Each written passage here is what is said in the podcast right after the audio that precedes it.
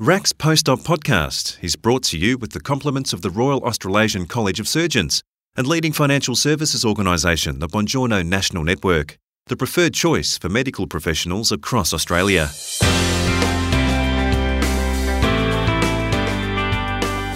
RACS's Trauma Committee has been pivotal in helping prevent acute trauma in the community. That includes encouraging surgeons to pursue a trauma specialty Instrumental to its success is Dr. Li Hsee, who stepped down as chair of the Aotearoa New Zealand Trauma Committee late last year. Among other leadership roles in trauma, both at home and internationally, Dr. Hsee is responsible for the development and implementation of the first acute surgical unit in Aotearoa, New Zealand. He's also the clinical director in general surgery at Auckland City Hospital. From the time he stepped into the role of chair in 2014, Dr. Li Hsee has seen an evolution of the Aotearoa New Zealand governance system. He's talking to Chris Ashmore. I remember my first task with the committee was to lead the revision of the Optimal Trauma Patient Care Manual. This became the basis of the trauma care to facilitate the early development of our major trauma clinical network. Over the last few years, the committee did a lot of reflecting and discussion on what we want to achieve with our goals and directions in the committee. Consistently, it was education and trauma advocacy. These influence are the two major fronts. Over the last eight years, road trauma injury prevention was a major task for the committee. Some of the examples were we were advocating were for better New Zealand road infrastructure, especially in rural areas, reducing our speed limits, speed camera use, and reminding the New Zealand public regularly about the danger of driving under the influence of alcohol and substances and distraction by cell phones. We still have a lot more to do. We also work closely with our Australian colleagues on quad bike safety and reducing injuries from alcohol and drugs. We have advocated for to our ministers on e-scooter safety. And in New Zealand, we had a mass uh, shooting in Christchurch a few years ago, and we have ensured that we had a voice in the legislation change in the tightening of the gun and firearm laws. We also saw the White Island volcanic injuries from the eruption and how the trauma group came together to ensure we support each other and do our best for our patients.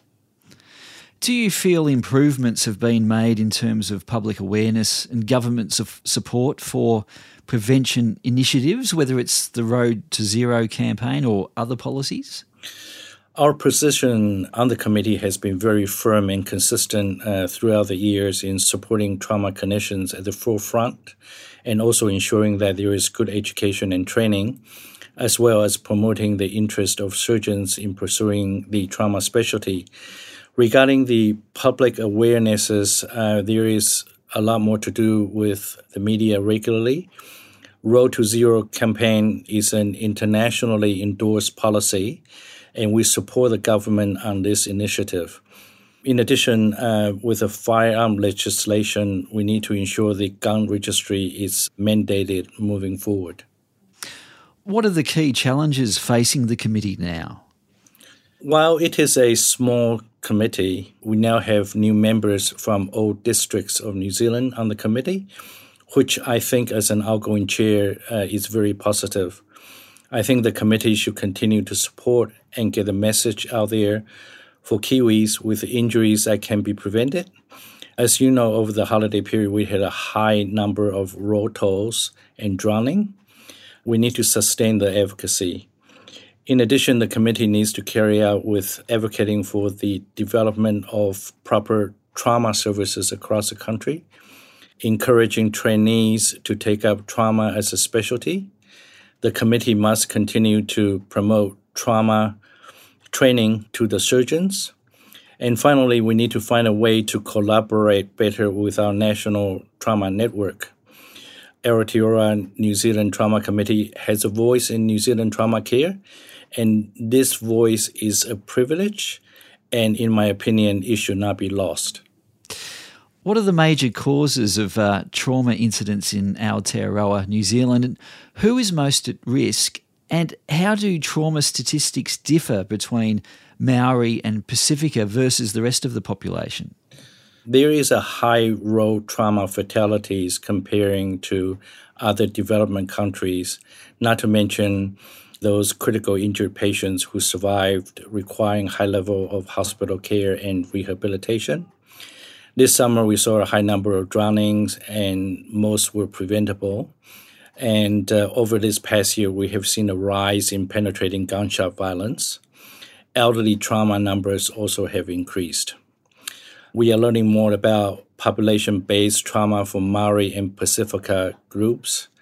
We know that these two groups have a higher incidence in both major and minor trauma it is important that we partner with our Maori and Pacifica community leaders to ensure the safety messages are out there for awareness and prevention to these injuries.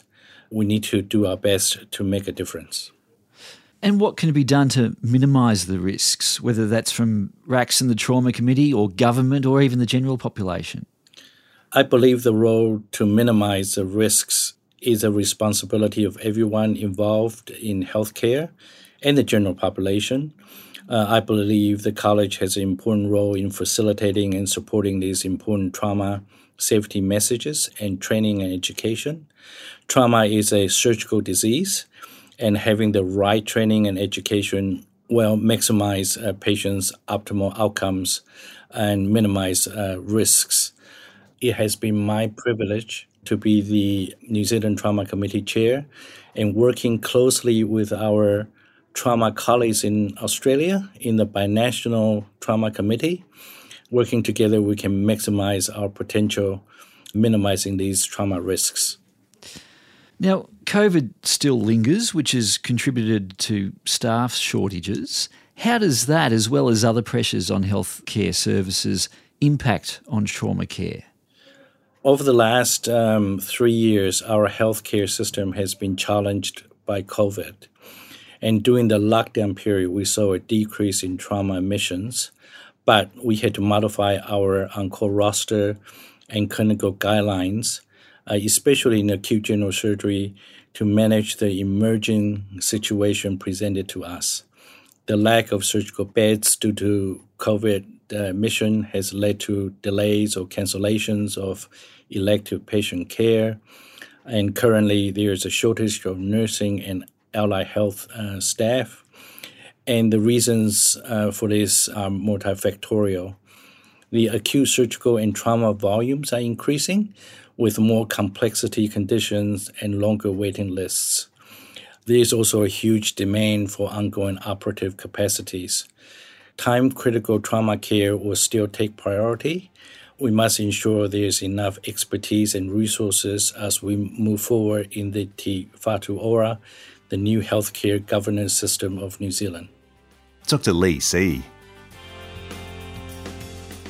RACS Post-Op podcast is brought to you with the compliments of the Royal Australasian College of Surgeons and leading financial services organisation the Bongiorno National Network, the preferred choice for medical professionals across Australia. You can reach the Bongiorno National Network on plus 613 9863 3111.